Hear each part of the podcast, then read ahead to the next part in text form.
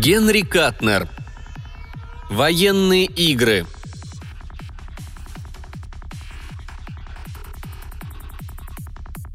Я раньше как думал? Армейская жизнь – это маршируй себе с винтовкой в руках, да форму носи. В общем-то, сначала-то я обрадовался, что выберусь с холмов нашего Коннектикута, потому как решил, что смогу поглядеть на мир, а то, может, и чего поинтереснее со мной приключиться. С тех пор, как пристукнули последнего из Флетчеров, у нас в Пайне наступила скука жуткая. Да и дядюшка Элмер все ныл, что вот зачем, мол, он прикончил Джареда Флетчера, ведь тот был последним из клана и не с кем ему теперь будет драться. После этого дядюшка по-серьезному пристрастился к кукурузной браге, и нам приходилось гнать самогонку сверхурочно, чтобы выпивка у него не кончалась.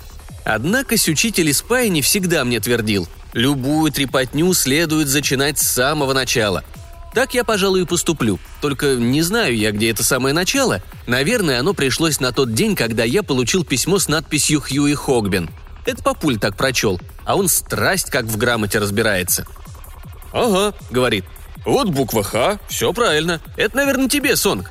Меня так кличут. Сонг, потому как я тип коренастый, да ростом не вышел. Мамуля говорит, что я просто еще не вырос, хотя мне уже почти 22 стукнуло, а росту во мне едва больше 6 футов. Я раньше так из-за этого переживал, что тайком бегал колоть дрова, все селенок себе прибавлял. Так вот, папуля отнес мое письмо учителю, чтобы тот его прочитал, а потом примчался назад, что-то выкрикивая на ходу, как помешанный. «Война!» – орал он. «Война началась! Давай, Элмер, тащи свою железяку!» Дядюшка Элмер сидел в углу, потягивая кукурузную брагу и заодно пробуя приучить к ней малыша. «Какая война? Кончилась она уж давно!» – пробормотал он, слегка кося глазом, будто чокнутый. Эти чертовы янки оказались нам не по зубам. Я слышал, генерал Ли погиб. Как-то нет войны, есть война, упрямо возразил Папуля. Учитель говорит, сонку в армию идти надобно. Хочешь сказать, мы от них снова отколоться вздумали? Изумился дядюшка Элмер, разглядывая кувшин с брагой. А что я говорил? Этим проклятым Янки нас в свой союз не затащить. Ну, про это я ничего не знаю, пожал плечами Папуля. Ни черта не разобрал, что там болтал учитель, но одно знаю точно. Надо идти на войну. «Собирайся, Элмер», — сказала мамуля, доставая из шкафа свою старую пушку. «Мы все туда пойдем. Не знаю, правда, какой будет прок от такого коротышки, как ты», — повернулась она ко мне. «Хотя пальнуть из ружья ты кое-как сможешь».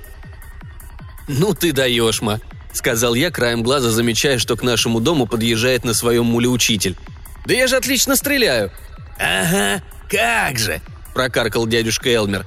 «Парни Бойер тебя чуть не завалили, а их было-то всего шестеро». «Они на меня сзади набросились», — возразил я. «Но когда я отдышался, им на орехи-то досталось». «Хватит языки чесать балаболки», — решительно сказала Ма. «Пойдем уже». И мы всей гурьбой вывалились за дверь, слегка помяв при этом учителя. Но он сам был виноват, потому как не успел вовремя убраться с дороги. Но у нашей Ма доброе сердце, она тут же вернулась и помогла ему подняться. Он что-то бормотал о гориллах и буйволах, но быстро заткнулся, когда мы влили в него немного кукурузовки, с трудом вырвав ее из рук дядюшки Элмера, который никак не хотел отдавать кувшин. После этого учитель вдруг подскочил и сунул голову в ведро с водой, которое стояло на столе, но мы из вежливости не обратили на это внимания. Иностранец как-никак, все они там такие. «Сначала вы сбиваете меня с ног», — говорит он, немного отдышавшись, «а потом вливаете в горло расплавленную лаву. О боже, «Не выражайтесь», — говорит ему Ма, кивая в сторону. «У меня парень подрастает». «Если он подрастет еще немного, у него на голове можно будет строить пентхаус», — говорит учитель. Он вечно произносит всякие странные слова, которые я не понимаю. «Мы ж вроде куда-то торопились», — рычит дядюшка Элмер, забирая назад драгоценный кувшин. «Да нет никакой войны!» — кричит нам вслед учитель и рвет на себе волосы. Мистер Хогбин убежал, так меня и не дослушав. Потом он принялся говорить и все говорил, говорил, пока мы наконец не уразумели, о чем идет речь. Вроде какие-то кланы в Европе передрались между собой, и нам пора было смазывать винтовки на тот случай, если они разойдутся по-настоящему и примутся вдруг палить по нам. «Ага, понятненько», — в конце концов сказала Ма, и все мы снова навострили лыжи в сторону горизонта. «Нет, всем нельзя!» — кричит вслед учитель, сделавшись красным как рак. В армию ведь призвали только Хьюи. Они бы еще нашего малыша призвали», — рявкнул в ответ Па. «Сонки еще от горшка два вершка». «Ему уже за двадцать один, а вы, мистер Хогбин, слишком стары для армии». Па ломанулся было на учителя, но его внезапно перехватила ма. «Тихо ты!» – прикрикнула она, и папа корился, продолжая что-то ворчать себе под нос. «Что ж ты так петушишься-то? Не куренок чай!» «А правда, сколько вам лет, мистер Хогбин?» – спросил учитель. «Ну, это, честно сказать, в 87-м я сбился со счета», – подумав, ответил Па. «А мне 103», – прокаркал дядюшка Элмер, но у нас в Пай не все знают, какой он врун.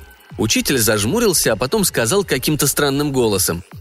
Президент Соединенных Штатов подписал закон, согласно которому все мужчины в возрасте от 21 до 35 лет подлежат мобилизации. Хьюи должен отслужить в армии один год, если только у него нет специального освобождения. «Да ему же рост не хватает», — вроде как заревновал Па. «В армию таких не берут». Но Ма задумчиво сказала. «Раз президент просит, значит так нужно, Сонг. А теперь садись рядом с учителем, и пусть он тебе растолкует, чего от тебя хотят». Я так и поступил, и мы вместе принялись заполнять бумагу, которую мне прислал президент. Пришлось, правда, немного повозиться, потому как к нам все время лез дядюшка Элмер, но через некоторое время учитель схватил кувшин с кукурузовкой и порядком глотнул оттуда. «Эх», — сказал он сразу вспотев, — «серьезная болезнь требует серьезного лечения. Давай дальше, Сонг. На что ты живешь?» «Ну, однажды я толкнул старому Лэнгланду кукурузу в обмен на пару штанов», — не очень уверенно ответил я. «Хрясь!» — это Майя изо всех сил огрела меня метлой по голове. «А где ты взял кукурузу?» — спросила она. «Из самогонного аппарата стащил?» «Да ты чё, ма?» — воскликнул я, уворачиваясь от метлы. «Мне дядюшка Элмер ее дал, чтобы я не рассказывал о том, как он...» «Эх ты малолетка!» — заорал дядюшка Элмер, набрасываясь на меня с кулаками. «Твой доход!» – выкрикнул учитель, чуть не переходя на виск. «Наличные! Металлические деньги!» «О, да!» – обрадовался я. «В прошлом мае я нашел 10 центов». В жизни не видел, чтобы человек так высоко прыгал от ярости. Но он же иностранец, опять рассудил я. А потом решил немного обождать. И правда, снова выпив кукурузовки, учитель вроде как подобрел. Потом забрал у меня бумагу и сказал, что сам ею займется. После этого ничего не случалось до того самого дня, как учитель пришел к нам и сказал, что мне нужно явиться на зазывной пункт. В голове у меня все так смешалось, что я начал соображать, только очутившись в какой-то комнате вместе с дядюшкой Элмером и странными людьми, которых я не знал. Говорили они очень смешно. Велели мне раздеться и пройти в соседнюю комнату, что я и сделал. А там оказался какой-то коротышка, который заорал что-то насчет медведя и выскочил вон, оставив дверь открытой. Я огляделся по сторонам. Нет никакого медведя. Ну, в общем, я стал ждать, и он вскоре вернулся вместе с высоким таким мужиком, который ухмылялся во весь рот. «Ну вот видите, док», — сказал он. «Никакой это не медведь. Судя по личному делу, это Хьюи Хогбин». «Но он такой э, волосатый?» — возразил коротышка. «Это потому, что с прошлой недели не брился», — радостно объяснил я. Мы забивали свиней, и бритва куда-то запропастилась. И вообще, какой же я волосатый. Вы бы видели па, на нем такая шерсть, как на этих, о которых мне учитель как-то рассказывал. Ну, как их там? На яках. Доктор постучал меня по груди, но я ничего не почувствовал. Потом он сказал. «Здоров, как бык. Подними-ка вот этот, Хогбин». И показал на железную болванку с ручкой, что стояла на полу. Ну, я ее и поднял. Она оказалась тяжелее, чем я думал, а потому вырвалась у меня из рук и шмякнулась о стену. Штукатурка так и посыпалась. «Господи боже!» – побледнел доктор. «Ох, извиняйте, мистер», – сказал я. «В лагере будешь извиняться, когда попадешь под команду сержанта. Насколько я их знаю, сидеть тебе на гауптвахте». В это время поднялись шум и суматоха. Дядюшка Элмер выяснил, что в армии его мобилизировать отказываются, а потому отвязал свою деревянную ногу и принялся ею кого-то гонять. В конце концов, я его поймал, стараясь не слушать, что он там выкрикивает. Подобные выражения такому молодому человеку, как я, слушать еще рано. После чего усадил на мула, привязал к седлу и хорошенько хлопнул животину. Мул, конечно, не дядюшку. По заднице, чтоб домой топал. Последнее, что я видел, было лицо дядюшки Элмера, которое прыгало вверх-вниз у мула под брюхом. У бедной животины наверняка вся шерсть потом повылезла, такие словечки дядюшка использовал. Тут я заметил, что весь народ на улице глазеет на меня, и вспомнил, что на мне ничегошеньки нет. В общем, смутился я вообще. Наш учитель говорит, что когда происходит уйма вещей, о которых не хочется рассказывать, Нужно просто нарисовать на бумаге линию из звездочек. Я этого не умею, поэтому мой дружок, который все это записывает, сделает это за меня. Короче, оделся я снова, прошел еще через всякую чепуховину и, наконец, оказался в лагере, солдатом действенной армии. Доктор, кстати, надул меня, когда говорил, что я все время буду где-то там сидеть. Нигде я не сидел. Но моя мама всегда мне говорила, что старших нужно слушаться, по крайней мере, пока я не повзрослею. Вот я только и делал, что слушался. Люди иногда злятся, но из-за самых дурацких пустяков. Вот, например, стреляли мы по мишеням. Я в свое яблочко попал, а после взял и соседние мишени все перестрелял. Чё ж тут кричать? А потом поднялся шум из-за того, что я проделал дырки для пальцев в своих башмаках. Так ведь ходить сразу стало удобнее. А потом снова был переполох. Это когда я наступил на лицо одному парню. Но это уж по чистой случайности. Просто я немного споткнулся, а он тут подвернулся. Этот парень все время привязывался к моему дружку. Мне даже пришлось попросить его оставить моего приятеля в покое. А парень в ответ меня по носу стукнул. В общем, после того, как я на него наступил, парня быстренько потащили в лазарет, а меня посадили в комнату нести какую-то вахту. Дружка моего звали Джимми Мэг, и он был ужас до чего образованный. Тощий, маленький, едва-едва росточком до нормы дотягивал. Я думаю, мы с ним потому и сдружились, что оба были коротышками. Он говорил, что его дедуля книжек перечитал даже больше, чем он сам – Звали дедулю или Фалет Мэг, и он изобретал всякие штуковины. Все считали его сумасшедшим, но Джимми говорил, что это вовсе не так. Дедуля работал над такой штукой, от которой самолеты лучше летают. Сплав, вот как ее Джимми называл. То есть, как я понял, когда самолет сделан из этой штуки, то он может быть страсть каким большим и летать страсть как далеко. Однако дедуля Мэг этот сплав еще не изобрел, а только чуток подвзорвался, когда попытался нам показать, как работает его изобретение – когда мы уходили, он плакал и расчесывал свои обгорелые бакенбарды, но Джимми сказал, что когда-нибудь дедуля обязательно своего добьется. Наш лагерь располагался как раз возле большого леса, и я иногда улечал минутку, чтобы смотаться туда по важным делам. Это касалось меня одного, потому я даже Джимми ничего не рассказывал.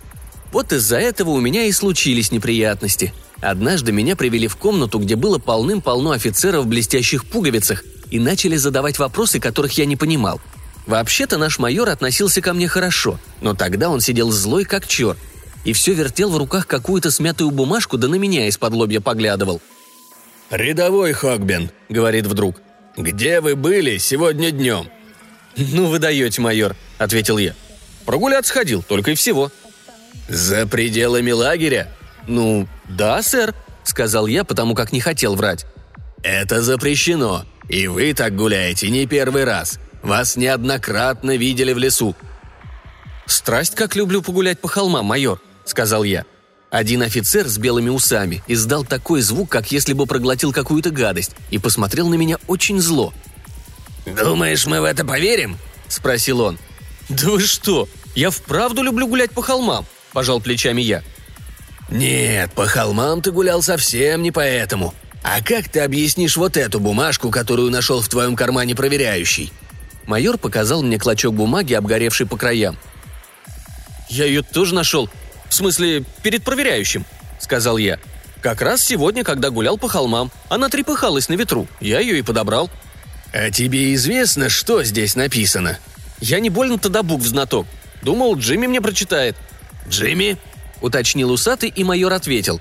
«Рядовой Мэг, он вне подозрений». Все вне подозрений, особенно вот с этим шифрованным донесением, где указано место расположения лагеря и дается оценка э, некоторых данных.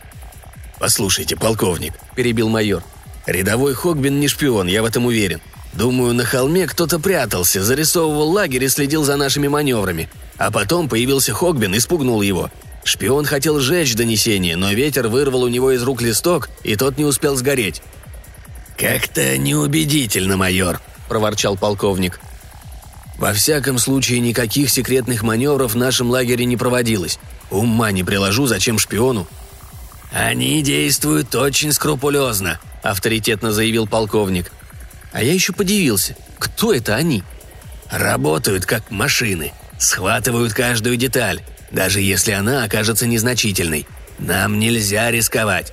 Рядовой Хогбин, вы арестованы!» «На время расследования», — вроде как дружелюбно сказал мне майор, но я покачал головой. «А нельзя обождать до завтра, майор?» – спросил я. Мы с Джимми собирались навестить его и новодедулю. Он написал, что изобретение готово и хочет нам его показать. «Твоя увольнительная отменяется», — рявкнул полковник. «С кем ты встречался в лесу?» «Ни с кем», — ответил я. «Сэр, я обещался Джимми, что с ним пойду, а мать всегда мне говорила, что слово свое нужно держать».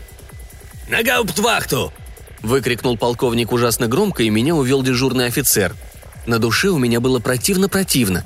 А потом я узнал, что Джимми уже ушел, попросив мне передать, чтобы я догонял его. Наверное, он не знал, что меня посадили на гауптвахту.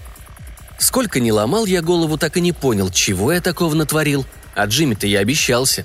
И вот когда стемнело, я вылез через окно, немного раздвинув железные прутья и ободрав о них плечи. В этот момент как раз из-за холма встала луна. Ну, караульный меня и заметил. Это был тот самый парень, который приставал к Джимми. Вот он и бросился на меня. Я вовсе не хотел его трогать, думал, что он сразу отскочит, когда увидит мой кулак.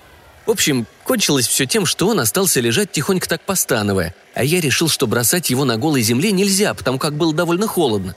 В общем, затащил я его в свою камеру, из которой только что выбрался, и уложил там поудобнее. Потом вынул у него изо рта выбитый зуб, чтобы он его ненароком не проглотил, и ушел. Пробираться мимо часовых было опасно, но я проскочил. Даже прихватил по дороге кувшин с кукурузовкой, а потом направился прямиком к дороге. Ночь стояла славная, было светло как днем, и сойки перекликивались в лунном свете, и машины проносились по дороге, и снег шапкой лежал на деревьях. Мне стало так хорошо-хорошо, что даже захотелось выпить. Я хлебнул из кувшина и зашагал вперед. Прошло, наверное, полчаса, как вдруг на дорогу, аки летучая мыши зада, вылетела машина и с грохотом пронеслась мимо. За рулем сидел дедуля Джимми или Фалет Мэг. Его бакенбарды так и развивались. Я было принялся его звать, но он меня не услышал. Наконец я выбрался из канавы, куда прыгнул, чтобы не угодить под колеса, снова хлебнул кукурузовки, а потом опять сиганул в канаву, потому как мимо просвистел большой черный седан, битком набитый народом. Один из этого народа крикнул мне что-то на вроде «Думкомф!» Да только я не понял, что это значит. Я снова отхлебнул из кувшина и приготовился опять прыгать в канаву, потому как на горизонте показалась еще одна машина. Но возле меня она вдруг остановилась, и я увидел, что за рулем сидит Джимми, а рядом с ним какой-то лысый человек. «Сонг!» — крикнул мне мой дружок. «Залазь быстрее!» «Что такое происходит?» — спросил я, подходя к машине. «Я только что видел твоего дедулю». Тут Джимми меня сгробастал и втащил на заднее сиденье. А лысый человек вылез, сказал «Поезжайте без меня» и бросился бежать по дороге а мы рванули вперед с такой скоростью, с какой я еще никогда не ездил. «Вот ведь перегни тебя через ногу», — сказал я, перебираясь на переднее сиденье. «Да успокойся ты, Джимми, что приключилось-то такое?» «Пятая колонна», — ответил мой дружок. «Похоже, они здесь давно ошивались, собирая информацию, а тут узнали про дедулино изобретение. Когда я пришел, они как раз пытались заставить его выдать им формулу». «Что, всей колонной?» – спросил я. «Это шпионы!» – заорал Джимми. «Иностранные агенты! У нас завязалась драка, и дедуля удрал вместе с документами. Они кинулись за ним вдогонку, а я, когда пришел в себя, тоже прыгнул в машину и ходу. Ничего, автобусик, верно?» Джимми, он механик, все время говорит о движителях и всяких там штуках. «А тот лысый, он кто?» – спросил я. «Это его машина. Всю дорогу умолял его высадить, да у меня не было времени останавливаться».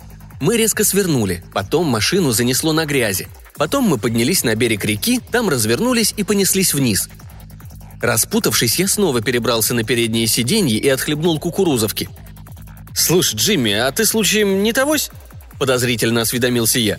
«Ты объясни ты толком, что происходит?» «Я и пытаюсь тебе это объяснить, дурья твоя башка!» – крикнул Джимми. «Те люди хотят отобрать у дедули его формулу – секретный сплав для военных аэропланов. Дедуля уже довел его до совершенства, как они «А почему дедуля не вызвал полицию?» – спросил я. «Откуда здесь полиция? Держу пари, дедуля сейчас несется в наш лагерь. Больше помощи ждать неоткуда». Какая-то случайная машина попыталась загородить нам дорогу. Джимми отчаянно засигналил и круто пошел на обгон. Я услышал скрежет, чьи-то вопли, а когда открыл глаза, той машины уже не было. Оглянувшись, я увидел, что она стоит в стороне от дороги, застряв на холме промеж двух сосен. «Вон они!» – воскликнул Джимми. Мы приближались к лагерю. Дорога сделалась совсем прямой. По бокам тянулись холмы, и лес стоял такой красивый-красивый в лунном свете. Машина дедули или фалеты была прямо впереди, но вдруг она начала крениться, потом съехала в канаву и перевернулась. «Шина лопнула!» – застонал Джимми. Черный седан тоже несся впереди. Я увидел, как дедуля выбрался из перевернутой машины, оглянулся и почесал вверх по склону холма прямиком в лес. Седан остановился, из него выскочили какие-то люди и побежали за дедулей. Они в него стреляли. «Вот теперь понятно», – удовлетворенно сказал я. «Видать, они с твоим дедулей сильно повздорили. Типичная семейная вражда, с нами такое бывало». Впереди просвистели пули. Двое из седана остались поджидать нас, остальные побежали в лес. Джимми пригнулся и нажал на тормоз. Я в это время как раз приложился к кувшину, поэтому ничего не видел. Понял только, что вдруг пробиваю лобное стекло и лечу. А землю я грохнулся, будь здоров, да еще и в черепушке застрял кусок стекла. Больно было страсть. А потом я сел и первым делом его вытащил.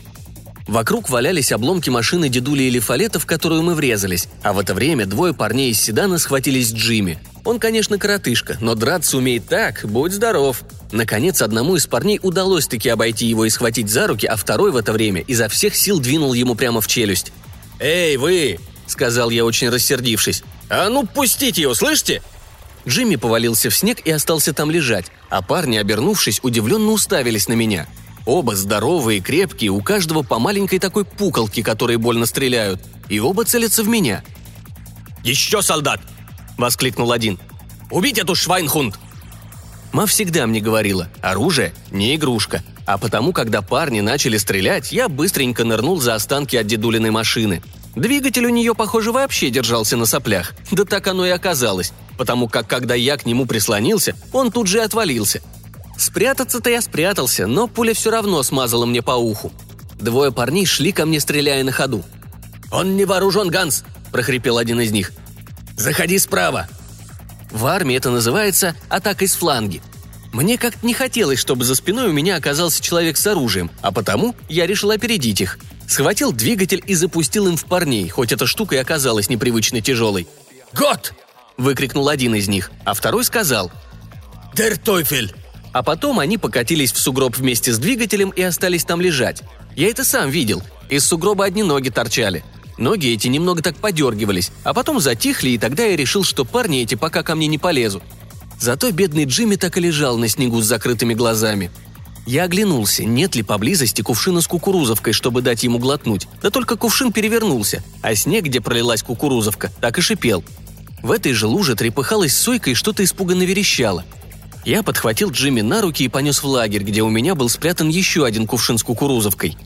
Из леса доносились вопли дедуля или фалета, но ма всегда мне говорила «В семейные разборки вмешиваться не след». Джимми-то совсем другое дело. Джимми был моим дружком.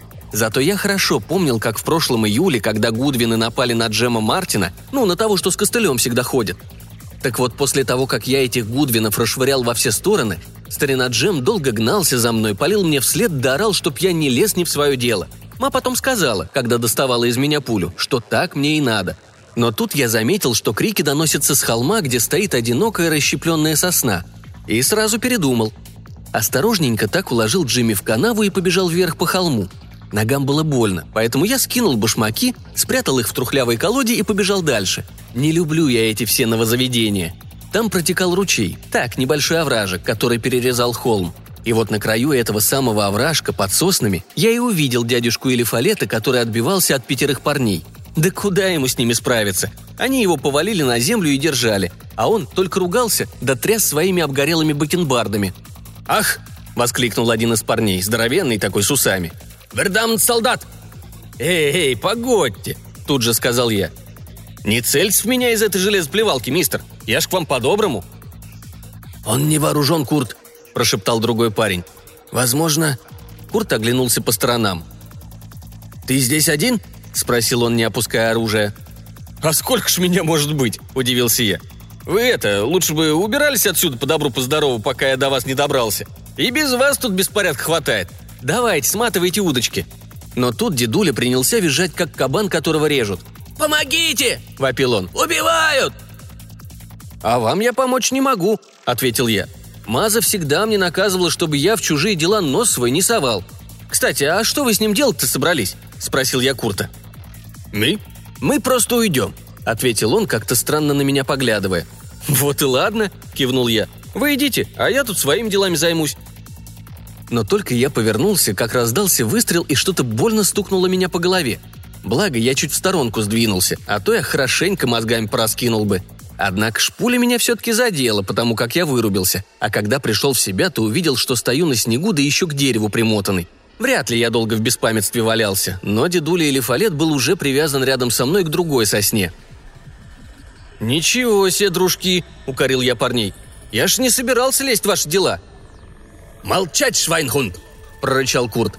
«Теперь быстрее за дело, у нас мало времени. Где ты спрятал бумаги, старый дурак?» Дедуля только головой затряс, вроде как не в себе. Курт усмехнулся. «Снимите с него ботинки и дайте мне спички. И, Фриц, проследи, чтобы этому дегенерату видно было». «Какой же я дегенерал? Я всего лишь только рядовой», — поправил я, но меня никто не слушал. Пока дедуля расшнуровывали ботинки, он орал и ругался, но все это было разминкой, как я думаю. Зато когда ему стали подпаливать пятки, вот где дедуля показал себя во всей красе — я постарался запомнить некоторые из его выражений, чтобы потом передать их дядюшке Элмеру. Хотя, конечно, узная об этом Маш, шкуру бы с меня спустила. А потом они стали жечь спички и под моими пятками. И я даже обрадовался, потому как уже давно стоял босиком на снегу. Примерз маленько. «У него, похоже, подошвы из дубленой кожи», – проворчал Фриц. «Ах, он как динозавр, не понимает, что ему больно». Я хотел было подсказать, что если уж он хочет сделать мне больно, пусть пнет ногой чуть пониже пояса, но потом передумал – Через некоторое время дедуля Элифалет простонал. «Бумаги в пещере, черт бы вас взял! Тут есть пещера, я спрятал бумаги там!» «Я», — сказал Курт, ужасно довольный. «Надеюсь, ты не врешь. Пошли». «Фриц, останься здесь и стереги эту парочку». «А может...» «Подожди, пока я не найду бумаги. Потом можешь их пристрелить». «Злые вы какие-то», — сказал я. «Эй, дедуль, ты про какую пещеру говорил? Про ту, что во враге?» Он в ответ только застонал, а Курт и с ним еще двое стали спускаться вниз. Фриц взвел курок и усмехнулся. Я заорал вслед Курту. «Не смейте лезть в эту пещеру, слышите?» – заорал я вслед Курту. «Фриц, если что, солдата можешь пристрелить!» – крикнул он в ответ и скрылся из виду. Тогда-то я и смекнул, что все, пора что-то делать. И начал выдергивать руки из веревок, которыми был привязан к дереву. Фриц это заметил и велел мне перестать, но я его не послушался. Тогда он зашел сзади и ударил меня рукоятью своей пуколки по рукам, что-то бормоча себе под нос. Я продолжал ерзать. Тогда он встал передо мной и приставил дуло пистолета мне к брюху. «Так, сейчас я тебя убью», — сказал он. «Хайль!» Видать, не болен-то он разбирался в драках, иначе не подошел бы ко мне так близко. Резко наклонив голову, я двинул ему прямо между глаз. Черепушка у меня чуть не раскололась, да еще и заболела ужас как — Фрицева пукалка брякнулась мне на ногу, а сам Фриц зашатался, глупо так улыбаясь, и потом тоже упал. На лбу у него вздулась здоровенная шишка. Только мне было не до него, потому как я быстренько освободился и подобрал пистолет. Дедуля Элифалет кричал мне, чтобы я его поскорее развязал, но я уж больно спешил. Курт и его парни уже спустились во враг. Пролезая сквозь сугробы, я бросился вдоль берега ручья и, наконец, нагнал Курта и компанию – они подходили к пещере, то и дело проваливаясь в воду там, где лед был потоньше. «Эй!» — крикнул я. «Не смейте туда лезть!» Они в ответ лишь дали по мне залп, особо не целясь и о чем-то переговариваясь на незнакомом мне языке. Я тоже пальнул в них, но промазал, потому как никогда из подобного оружия не стрелял. Правда, потом одного я все-таки задел, попал ему в руку, да только в левую, и понял, что делал мою дрянь. Маза такую стрельбу выдрала бы меня как следует. Наконец я расстрелял все патроны, швырнул пистолет в Курта и сиганул вниз вслед за ними.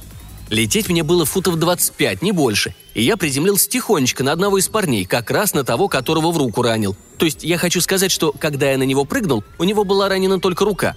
А потом он остался лежать головой в сугробе, слабо дергая ножками. Итого остались трое, но полили они с такой скоростью, что двоим в скорости пришлось перезаряжать свои пуколки – Третий выстрелил в меня и попал в ребро. Но тут я решился применить стратегию. Упав, я перекатился и облапил его за ноги. Остальные бросились было ко мне с явно кровожадными намерениями, но я просто встал, продолжая держать своего парня за ноги и принялся раскручивать его над головой. Он заорал, и его оружие отлетело куда-то далеко в кусты. Я встал поудобнее и продолжал крутить парня, надеясь отогнать Курта с подручным. Мой план увенчался успехом. Когда я разжал руки, парень перелетел через овражек и как пушечное ядро врезался в скалу. Больше я его не видел.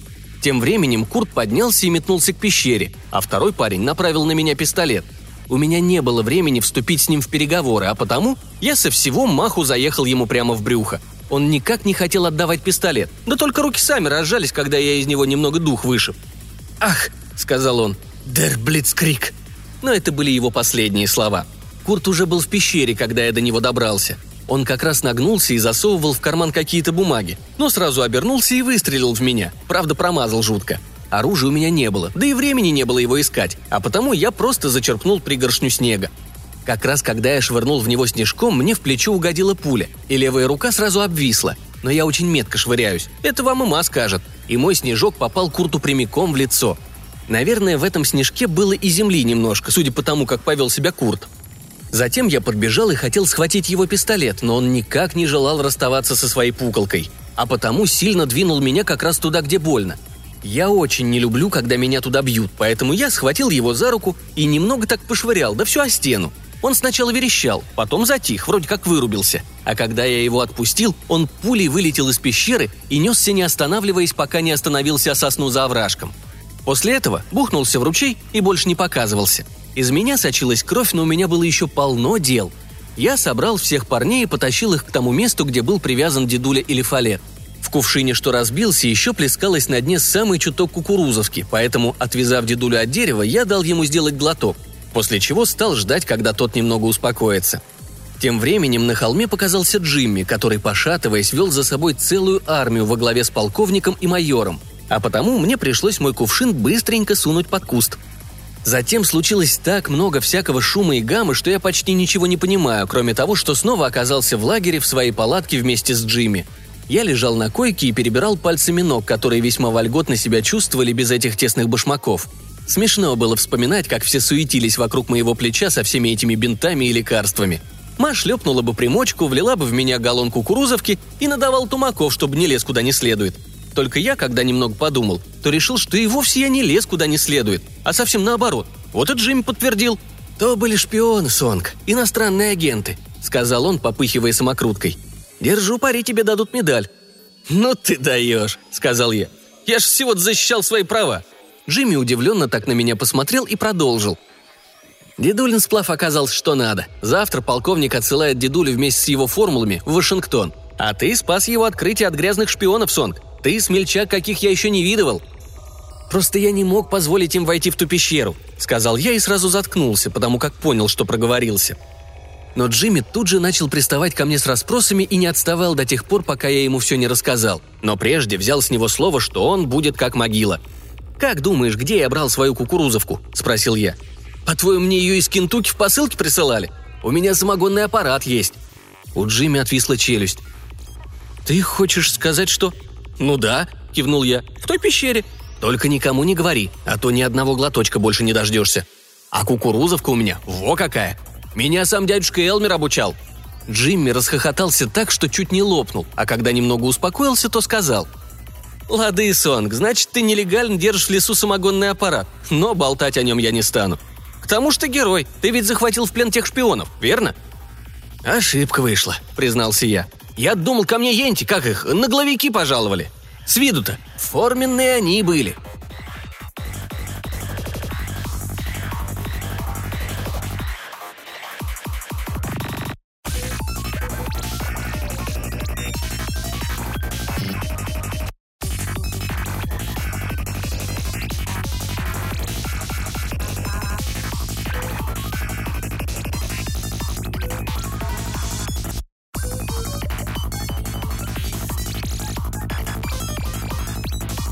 Yes.